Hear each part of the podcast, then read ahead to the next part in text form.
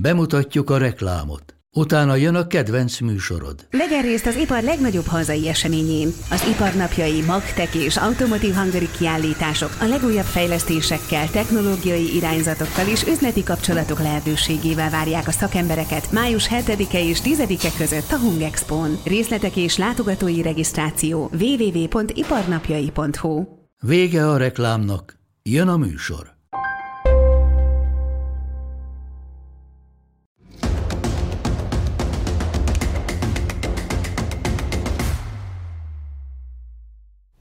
Köszöntöm Önöket, ez a Frontvonal az Index új műsora, amelyben biztonságpolitikáról beszélgetünk, másként Tarjányi Péterrel. A héten szó lesz arról, hogy mi az a Wagner csoport, és mit csinál ennek érén Prigozsin. Mi az a piszkos bomba, és vajon mit adott a drónokért cserébe Oroszország Iránnak, és beszélünk majd arról is, hogy vajon mit kezd majd az újraválasztásával Xi Jinping kínai elnök. A Wagner csoportot mindenhol megtalálod, és mindenhol működnek, ahol az orosz érdekeket eh, nem hivatalosan védeni kell. Nagyon érdekes, ami történik Oroszországban, mert eh, Szorovikin tábornok abszolút ugye a katonai vonalat viszi, és érthető, hogy a haderő, a reguláris haderő, tartalékosok mozgósításos rendszerében egy katona, egy tábornok, hogy megjelenik, ez nem tudom, tehát évezredek óta így működik az államok eh, és a hadseregek történetében. Azonban az utóbbi évtizedekben megjelent egy új erő, ez pedig a vállalatok, illetve katonai vállalatok világa, amelyeket nagyon-nagyon sokan egy ilyen egyenlőség jele, hogy zsoldos hadseregekként működő valamik, és hát ilyen volt mindig is a háborúk történetében, és történelmében, tehát igazán semmi új dolog nem történt, és ilyenfajta magánhadseregek megjelenése, ez tulajdonképpen teljes egészében természetes. Én azért pontosítanék, és először ezt tegyük helyre. Tehát míg a zsoldos hadseregeket, ha nézzük, azok valamilyen fajta, és leginkább ugye profit mentén szerveződő katonai egységek, és olyan katonákat hozott össze mindig is a történelemben, akik a saját szakmájukat a legmagasabb szinten művelték, és nyilván a tudásukat áruba bocsájtották, és valamilyen csoportosulás mentén, egyfajta vállalkozás mentén nevezük így, adták el a, a saját tudásukat, felszerelésüket, katonai erejüket. A mai magánhadseregek és különösen a Wagner csoport, amiről beszélünk most, és nagyon fontos az orosz reguláris elők mellett megjeleníteni, nagyon-nagyon egyszerűsítő kijelentés lenne, hogy magánhadsereg. Mert hogy ténylegesen valakié, tehát egy olyan emberé, aki Putyin szakácsaként fut ugye a, a, a köztudatban, de elválaszthatatlan az orosz állam működésétől, a mostani orosz politikától, és egyébként Vladimir Putyintól. Ha megnézzük egyébként a, a tulajdonost, akit igazán Szentpéterváron ismert meg Putyin elnök, hát akkor ugye akkor még nem elnökként regnált. Abszolút egy olyan fajta átjárást biztosított az orosz politikai elit számára, ami a hivatásos, hivatalos politika, és valahol a szervezett bűnözés világát hozza egybe. Azt kell tudnunk az illetőről, hogy elég sok évet ült 9, 8 vagy 9 évet börtönben a 80-as években. Egyébként sífutó volt, tehát van egyfajta sportolói múltja, de különböző garázatevékenységek, rablás, kifosztás, autólopások miatt töltött időt börtönben. Majd egy vállalkozást indított a 90-es évek elején Szentpéterváron, és ez az az időszak, amikor Putyin mostani köre is, a szilovnyikok köre, a hivatásos, tehát az FSB és titkosszolgálati vonulat, volt KGB-sek világa valahogyan egybeolvadt az ottani szervezetbűnözéssel. Ez nem véletlen egyébként. Maga Putyin is elmondja, hogy az életének volt egy olyan szakasza, amikor sörétes puskával aludt a szobájában, mert hogy várta azt, hogy valakik éjszaka rátörik az ajtót, valamilyen fajta privatizációs, suskus mentén Szentpétervár polgármesteri ügyeiben, vagy városi ügyeiben. Én azt gondolom, hogy azért ez egy eléggé kemény áthallás, amikor Oroszország elnöke ezt elismeri, hogy azért volt egy ilyenfajta életszakasza, úgymond az életének. És ebben voltak olyan emberek, mint például a Wagner csoport mostani tulajdonosa, vezetője, akik azokat a piszkos ügyeket, ami az ottani orosz politikai elitnek fontos volt, elintézték. A hála nem maradt el, tehát ez a fajta hála rendszer működik Oroszországban, a hivatásos katonáknál is, illetve a, a oligarcháknál és az ilyen katonai vállalkozóknál. És hogy hogyan sikerült ezt jól összehozni, ez úgy működött, hogy Oroszország felismerte, hogy bizonyos helyzetekben ezeknek a csoportoknak, és itt jön elő az, hogy mennyire különbözik a középkori zsoldos hadseregektől, van egy olyan fajta háttere, és egy olyan fajta lehetőségrendszere, amiben elintézi azt, amit hivatalosan egy hivatásos hadsereg vagy a hivatalos politika nem tehet meg. Beavatkozhat a bolygó bármelyik részén, állami támogatással, tehát Oroszország támogatásával, üzleti szempontból is olyan lehetőségeket kap, ami biztosítja az egész szervezet működését. Tehát ez nem megint csak nem a klasszikus zsoldos hadsereg, amiben mondjuk egy afrikai hadúr gyémántal fizet a Wagner csoportnak, hanem az orosz állam érdekeit képviselik, olyan válságövezetekben, háborús övezetekben, ahova egyébként hivatásos orosz katona nem teheti be a lábát. És egyébként nem volt túlzó, amit előbb mondtam, mert tényleg Közép- és Észak-Afrikától kezdve az északi sarkig a Wagner csoportot mindenhol megtalálod, és mindenhol működnek, ahol az orosz érdekeket nem hivatalosan védeni kell. Az egyetlen olyan magánhadsereg nevezük így, ami egyébként nehéz fegyverzettel rendelkezik. Míg az Egyesült Államok ugyan ilyen témákban mozgó magánhadseregeinek például nincsen nehéz páncélos a harckocsi lövészpáncélos háttere, tüzérségi háttere, ez a Wagner csoportnak mind-mind-mind megvan. És ha ránézünk, hogy miért kellettek ők Ukrajnában, ennek igazán három oka van. Egyrészt van a tudás, amit nem lehet elvenni tőlük. Tehát ténylegesen olyan harcedzett férfiakról és nőkről beszélünk, akiknek van egy nagyon komoly alaptudása. Ez új nem, hogy nők is vannak, vagy ez... Vannak már jó ideje, tehát hogy ebben úgy olyan nagy meglepetés nincsen. Tehát van egy nagyon komoly alaptudásuk, amit az orosz állam különböző speciális egységeinél megszereztek, de ez önmagában nem elég, hanem azokban a válságövezetekben, ahogy előbb fogalmaztam, Afrikától az északi sarkig, különböző missziókban megmérettetődtek, és ténylegesen van egy olyan tudásuk, harci tapasztalatuk, ami magasabb szintű ö, erőt képvisel mondjuk egy reguláris ukrán alakulattal szemben. Ebből adódik az, hogy amikor láthattunk forró pontokat a háború különböző részeiben, Kelet-Ukrajnában, nagyon-nagyon komoly eredményeket első lépésben az orosz reguláris haderővel szemben a Wagner csoport ért el. Tehát ezt nem lehet tőlük elvitatni. Ez az egyik dolog. A másik, ami nagyon fontos Oroszország számára, hogy valahogyan az orosz állam, és ezen keresztül az orosz politika a tömegtájékoztatáson keresztül a kommunikációban tiszta maradjon. Viszont valahogyan rendet kell tartani, hogy egy olyan országban, ahol néhány órán belül rádöbbent Oroszország a beavatkozás során, hogy őket nem szeretik. Tehát egy ilyen országban az, hogy a hátország biztosítva legyen, hogy ott rendfenntartói szempontból, belső elhárítói, titkosszolgálati szempontból, a partizánok elleni küzdelemben valami erő megjelenjen, de ne kövessen el a reguláris haderő túlkapásokat, erre tökéletesen alkalmas egy ilyen fajta magánhadsereg, és ezt tette is, és teszi is most a Wagner csoport. Nagyon komoly szívességet téve ezzel az orosz államnak, mert hogyha a magánhadsereg tesz valamilyen fajta népírtó, rabló tevékenységet, akkor egyszerűen hátralép Oroszország, és azt mondja, hogy hát kérem, mosuk kezeinket, nem értjük.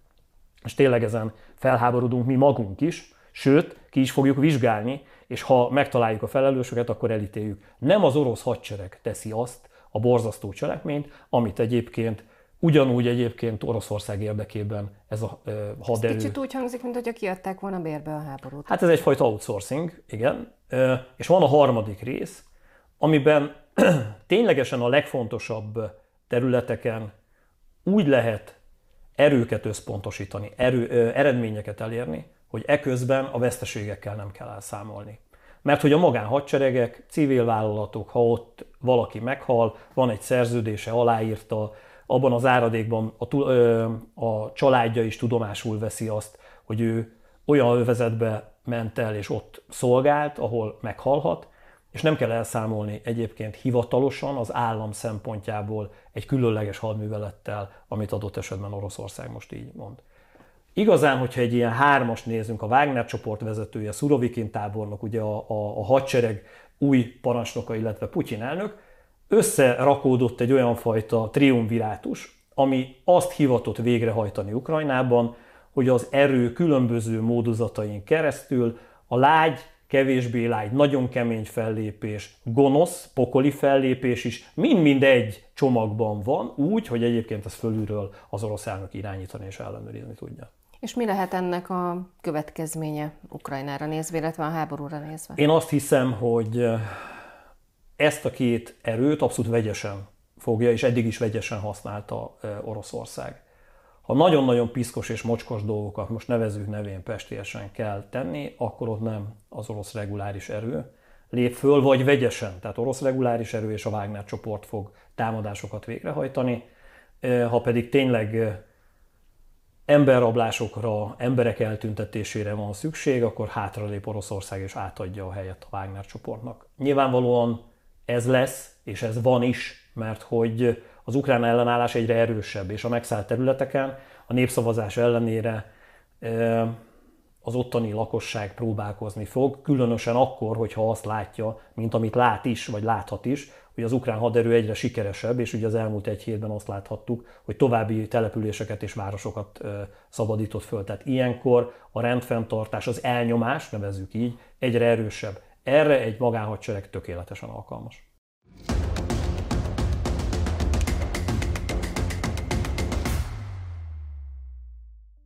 Oroszország Irántól kapott vagy vásárolt drónokat, hogy mit adott ezért cserébe, arról beszélünk most. Ezek a technológiák megjelentek a háborúban, ezeket alkalmazza Oroszország eléggé sikeresen, felbosszantva ezzel Izraelt. A piszkozsomba egy nagyon egyszerű technológia a fegyverek alkalmazásának szintjén megint szintet lépett ez a háború. Beszéltünk a múlt alkalommal is a technikákról, részben az Iránból vásárolt drón technikákból is, és az is hír volt, hogy vajon mit adott ezért Oroszország cserébe, illetve említetted, hogy most a piszkos bombák ideje is eljött, és hogy mik is ez a piszkos bombák. Azt ígérted, elmondod. Igen, haladjunk sorrendben, tehát a drónok megjelenése ebben a háborúban nem annyira meglepő, hiszen az azeri és örmény háborúban láthattuk néhány éve, hogy Azerbajdzsán azért tudott nagyon-nagyon dinamikusan nagy eredményeket elérni, mert hogy ezt a fajta új fegyvernemet zseniálisan alkalmazza. Azt kell értenünk, hogy a drónok világa most nagyon sarkítva két részre tehető. Az egyik a felderítő drónok világa, amin keresztül azt tudod biztosítani, hogy a legkisebb drónokon keresztül, és ezt tényleg úgy képzeljék el a nézők, hogy bevásárlóközpontban jobb minőségű, tehát nem ezeket a piciket, de méretesebb drónokon keresztül azokat új információgyűjtő kamerákkal, termokamerákkal felszerelve, adott esetben rajszinten tudja alkalmazni mind, mind Oroszország, mind pedig az ukrán haderő. És ezt teszik is ebben a háborúban, ezt úgy képzeljük el, akkor egy városharc van, és az egyik utca részben van egy ukrán erő, a másik ház oldalánál pedig az orosz erők, és a rajnak van saját olyan drónja, amit felküldve saját erőből tud információkat gyűjteni. Ezek a legkisebb eszközök. Nyilván ezek átalakíthatók ilyen fapados módon, ilyen sufni tuning módon, öngyilkos drónnál, hogy valamilyen fajta robbanóeszköz szerelnek rá, vagy egy gránátot, vagy valamilyen fajta robbanó testet szállít, és ezt nagyon egyszerűen a fejére ejti annak, aki ott van. Tehát ezek a legegyszerűbb eszközök. És vannak igen nagyon komoly fejlesztések, amiben nagyobb méretű, nagy hatótávolságú, hosszú ideig a levegőben időt eltölteni képes drónokkal rendelkezik mindkét erő. Ez adott esetben hosszú-hosszú órákat is jelent, és stratégiai mélységben több tíz kilométeres területeket átfésülve infra- és termokamerákkal biztosítja azt, hogy azon a területen minden erőnek a mozgását fel tudja térképezni, és erről információkat tud szolgáltatni a főhadiszállásnak. És van a másik része a drónoknak, amelyek csapásmérésre vannak fejlesztve és kitalálva, és ezen keresztül képesek arra, hogy 10 órákat a levegőben eltöltve kutassanak célpontok után, ezeket felderítsék és megsemmisítsék.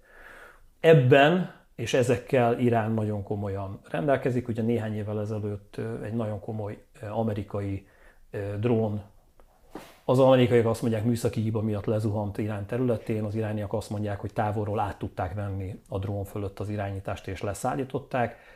Olyan tudáshoz jutott Irán, amin keresztül saját fejlesztéseket indított el, és tette is ezt azért, mert hogy az öböl térségben ők rájöttek arra, hogy ezzel a fajta új haderőnemmel igenis ütőképes haderőt tudnak fejleszteni. És ebben történt, így ahogy fogalmaztál, egy megállapodás Oroszország és Irán között, és ezek a technológiák megjelentek a háborúban, ezeket alkalmazza Oroszország eléggé sikeresen, felbosszantva ezzel Izraelt, és itt van, amikor ugye arról beszélünk, hogy tömbösödést látunk ebben a háborúban, hogy míg a nyugat a nato keresztül egyre inkább szervezi az erejét, látszódik az, hogy Oroszország mögött felsorakozott Irán bizonyos szempontból, Kína is, és nagyon komolyan Észak-Korea. Észak-Korea különböző kísérleteken keresztül megpróbál elvonni olyan katonai tudást és katonai hírszerzési figyelmet az Egyesült Államok részéről, ami mindenképpen az ukránoknak fáj, hiszen végesek az amerikai kapacitások is, és nyilván ez rengeteg fejlesztést elindított Dél-Koreában, Japánban. Tehát, hogy itt a tömbösödések mentén látszódik az, hogy Oroszország nagyon komolyan egy tömbbe szerveződött Iránnal, ami egyébként teljesen jogosan, érthető módon Izrael nem tetszését is kivívta, és Izrael pedig megjelent Ukrajna mellett. Az ukránok azt szerették volna, hogyha vaskupola rendszerrel, a vaskupola rendszer, ugye, ami Izrael légvédelmét látja el, Ukrajna is rendelkezhessen.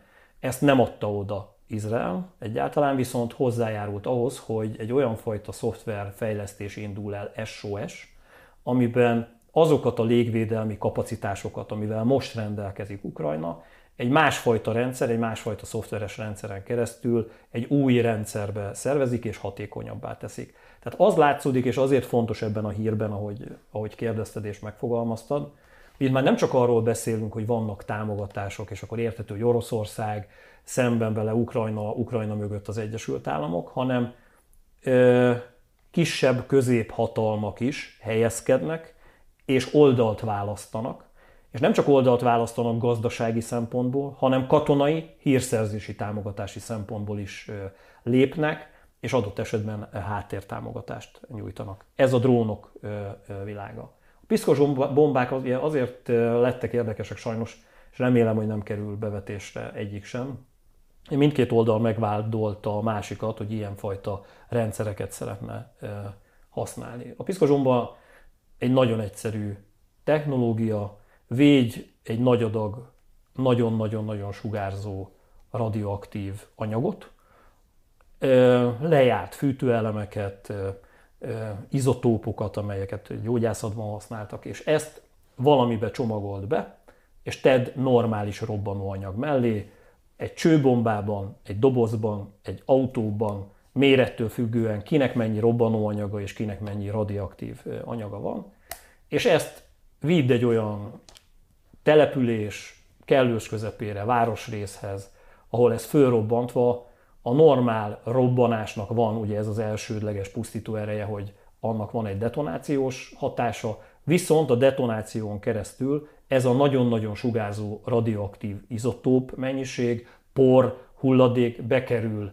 az utca, a lakás, a metró, tehát ahol a robbanás történik közegébe, és ezért hívják piszkos bombának, mert hogy azt a hatást hozza, hogy másodlagos hatásként ezt a szétszóródott szemetet, radioaktív szemetet nagyon nehéz megtisztítani, megkeresni, és úgy százszázalékosan tisztává varázsolni mondjuk egy utcát, ahol, hogyha egy ilyen gépjárműbe elhelyezett méretesebb ilyen piszkos bomba robban, az utca fáinak levelétől kezdve a járdáig, a lakásod ablakának keretéig, mindenhol van valamilyen fajta radioaktív anyag, ami, hogyha ott marad, mérgez téged, de nem csak téged, mert hogy a cipőd talpán, a ruhádon, bármiden viszed szét, és ezzel fertőzöl másokat.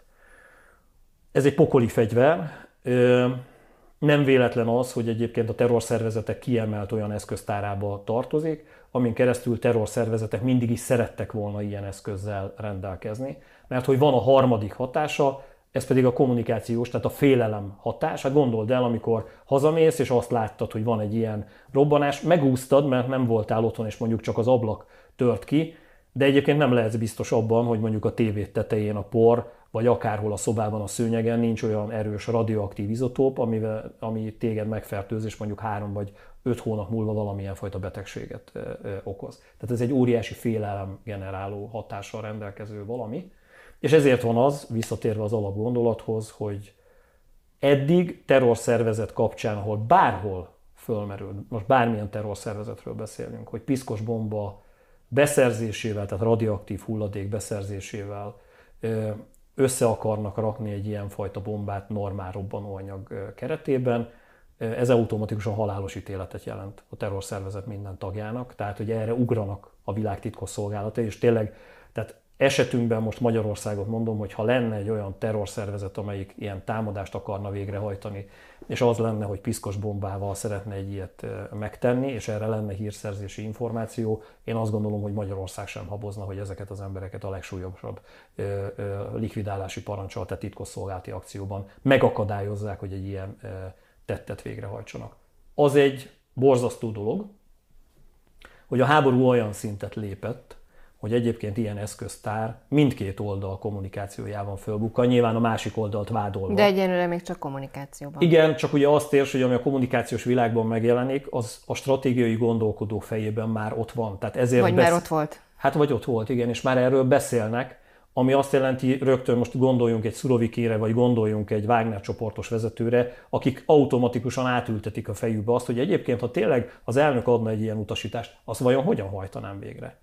Hogy lehetne ezt megcsinálni valójában? És amikor elkezdenek, ez olyan, mint amikor az elsütő billentyűvel játszik egy katona, tehát azért nem jó, hogyha mindig rajta tartja az ujját az elsütő billentyű, mert elsülhet a fegyver. Tehát meg kell tanulni használni és dönteni, és csak akkor rátenni az ujjadat, ha valóban lőni akarsz. A stratégák oldaláról az, amikor egy ilyen gondolkodás elindul, és a politika és a kommunikáció beépíti a napi panelekbe, ez tovább eszkalálja a helyzetet, hiszen eddig beszélgettünk már tömegpusztító fegyverekről, atomfegyverekről, szőnyegbombázásról, atomerőművek elleni támadásról, tehát már mindenről beszélünk, és azt látjuk, hogy a legpiszkosabb, hogyha lehet így a piszkos bomba kapcsán mondani, terrorszervezetek által legmocskosabban alkalmazott eszköz is simán belefér a mostani politikai döntéshozók fejében, hogy eljátszanak azzal a gondolattal, hogy egy ilyen eszközbe vessenek.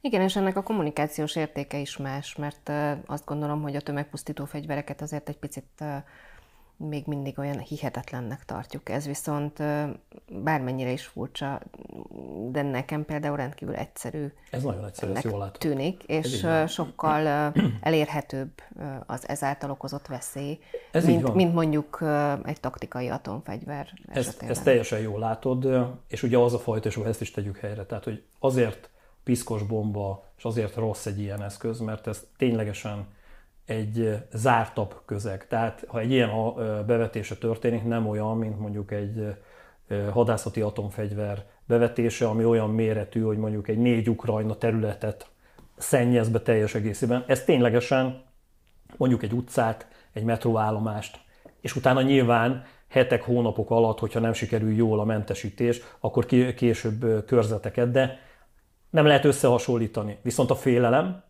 tehát egy nagyon-nagyon lokálisan használt robbanó eszközen keresztül félelmi hatás szempontjából ugyanakkor a területet érsz el, és ijeszted meg az embereket. Tehát, hogy ezért nagyon-nagyon rossz, én azt gondolom, és ezért is mondtam, hogy erről érdemes beszélgetnünk, mert, mert megint ilyen szempontból a fegyverek alkalmazásának szintjén megint szintet lépett ez a háború. Tehát egyre súlyosabbak a fenyegetések, és én ezért nem veszem ezt abszolút félváról. Hova mehet ez ki, hova futhat ez ki? Ez, én nagyon-nagyon bízom abban, hogy semmi olyan radioaktív eszközhöz vezethető, sem taktikai, sem hadászati, sem piszkos bombás fegyver nem kerül bevetésre.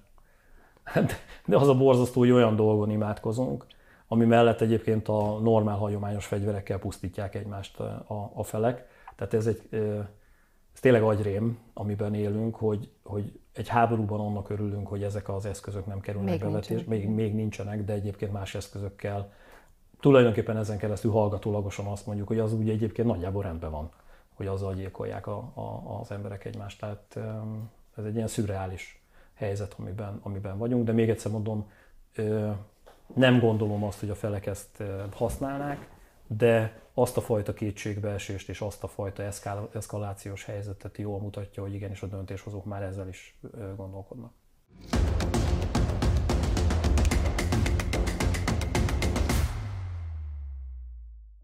Újra választották Xi Jinping kínai elnököt, így már a harmadik öt éves ciklusát kezdheti meg. Hogy mit hozhat ezt Kínának, mit hozhat a világnak, és hatással lehet-e az orosz-ukrán háborúra? Erről is beszélgetünk a folytatásban. Ebben jó a mostani régi pártfőtitkár elnök, hogy nem fél a világ új dolgaihoz, újdonságaihoz nyúlni. Beszéljünk még egy kicsit biztonságpolitikai szempontból a kínai választásokról. Ugye most volt a 20. kongresszus, és Xi Jinping megőrizte hatalmát. Ezen nem lepődtünk meg annyira. Ezen nem lepődtünk meg annyira, igen. De hát mégis talán valamiféle változás hoz ez, nem feltétlenül az ideológiában, de azért az, az megfigyelhető Kínában, hogy mindig egy picit valami más. Még akkor is, hogyha újra választják ugyanazokat a vezetőket. Ezt jól látod az, hogy minden egy picit más én azt mondom, hogy ez az én álláspontom, hogy nem jobb irányban. Tehát, hogy amit mondasz, hogy valami picit más, ez lehet jó is. Tehát, hogy mondjuk hát a belső kör, én, én úgy értettem ezt, hogy a belső köreikhez képest mindig próbálnak valamiféle újítással Igen, hát... megújulni a vezető, vagy megújulni Kína, de nyilvánvalóan, hogy a külső szemlélő számára az még mindig nem ja, az, ér, értem, értem, hogy mire gondolsz.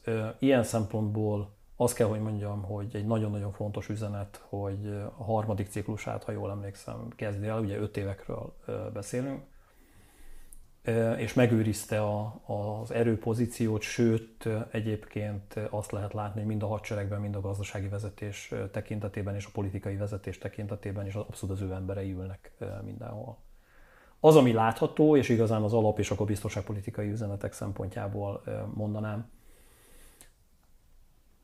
egy nemzet két rendszer elv megüzenése, ami automatikusan Tájvánt jelentette, amin keresztül Kína egy egységes nemzet, mondta az új régi pártfőtitkár, elnök, ami azt jelenti, hogy Kína nem mondott le Tajvánról. Tehát Tajván kell Kínának, és azt mondják, hogy vagy így, vagy úgy, de vissza fogják szerezni. Nem lesz annyira furcsa hasonlatom, mert láttunk ilyet ugye Hongkong kapcsán is 1997-ben. Sőt, egyébként Ukrajna-Oroszország vonatkozásában is Abszolút van ezt, a, ezt az áthallást, és, Így van. és a, a, ilyen módon várják is kicsit, hogy Kína mikor tekinti példa, példának ezt a háborút.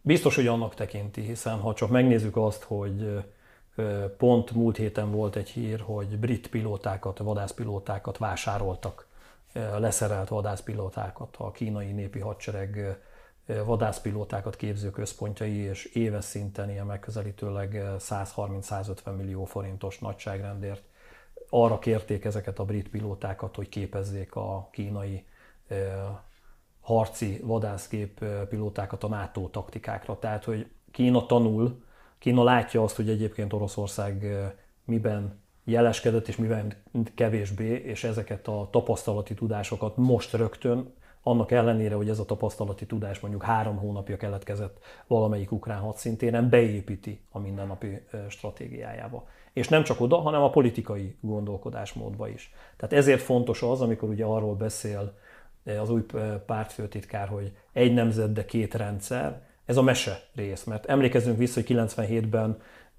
amikor a brit koronától visszakapta Kína Hongkongot, ott is volt egy átmeneti időszak, ez a simogatós, buksi simogatós időszak, amiben azt mondták, hogy dehogy jönnek ide a kommunista gondolatok, a kommunista ideológia. Hát itt tudomásul vesszük, hogy a piac mozgásaiban mit kell tenni, és egyébként hagyták is egy darabig, de azért szépen lassan szorult a hurok, és nem véletlen az, hogy Hongkongban nagyon komoly tüntetések indultak, lázadások, mert hogy abszolút látják az ott lakók, hogy a párt és a kommunista ideológia folytogató újai azért köréjük fonódtak, és egyáltalán nem olyan Hongkong már, mint volt egy évtizeddel vagy két évtizeddel korábban. Ez az, amivel egyébként Taiwan is tisztában van. Tehát, hogy ez a mese része, amikor azt mondja a pártfőtitkár, hogy igen, tehát egy nemzet leszünk, de a két rendszer békésen megfér egymás mellett. Nem. A kommunista ideológia olyan, hogy egy rendszert ismer el, a kommunista rendszert, és nyilván a kommunista párt és annak pártelitjének az irányítását helyezi minden szempontból előtérben. Tehát, hogy nem elképzelhető más, sem vallási, sem egyéb ideológiai gondolkodás. Ez egy, ez egy történelmi tény, tehát hogy ezzel nem tud mit csinálni, és egyébként ennek a gyakorlati részét ülteti át Kína a mindennapokba. Az látható, hogy nagyon komolyan fegyverkezik Kína, jól látható az, hogy az oktatásban, a kutatásfejlesztésben gigászi pénzeket mozgósít, és jól látható az, és ez egyébként erőssége Kínának, hogy az ilyenfajta gondolkodás átültetődött a politikai elit fejébe is. És ebben jó a mostani régi pártfőtitkár elnök, hogy nem fél a világ új dolgaihoz, újdonságaihoz nyúlni, mert lendületben akarja tartani Kínát, és ezen keresztül biztosítani azt, ami a 21. század legnagyobb kihívása, hogy Kína tényleg le tudja győzni a világot, és meg tudja fordítani az elmúlt több száz év európai, nyugati vezető hegemóniáját, és ugye a legfőbb, tehát a 20. század nagy nyertesét, az Egyesült Államokat két vára tudja effektetni. Ha ezt meg tudja tenni, akkor igazán a bolygónak és ennek a világnak Kína lehet az elkövetkező évtizedekben, vagy évszázadban, vagy évszázadokban is a vezető ereje. Erről szól a történet, és ez az, amiben a mostani elnök egyfajta vízió mentén egész ügyesen vezeti Kínát, és, és szisztematikusan haladva építik mind gazdasági, mind katonai szempontból azt az erőt, ami ezt képes végrehajtani. Kína-Oroszország? Van együttműködés, de óvatos együttműködés.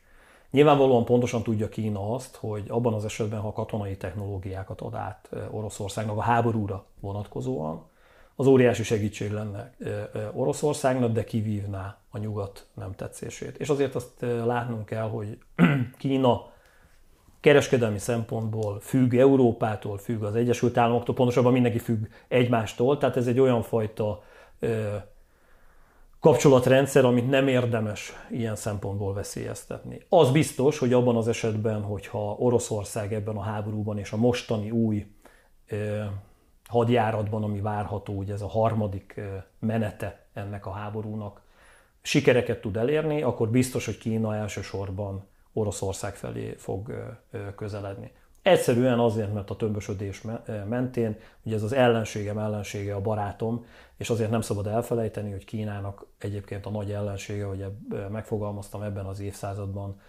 az Egyesült Államok, és Oroszország pedig szemben áll az Egyesült Államokkal. Tehát ebben van egy tömbösödő együtt gondolkodás. De az is igaz, hogy abban az esetben, ha Oroszország gyengül, akkor, akkor Kína ebben is lehetőséget lát.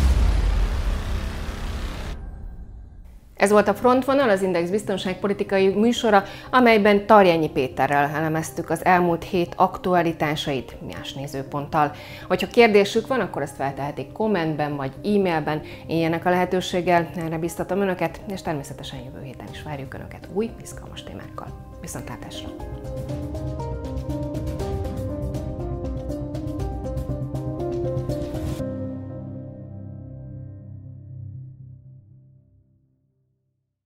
A műsor a Béton partnere.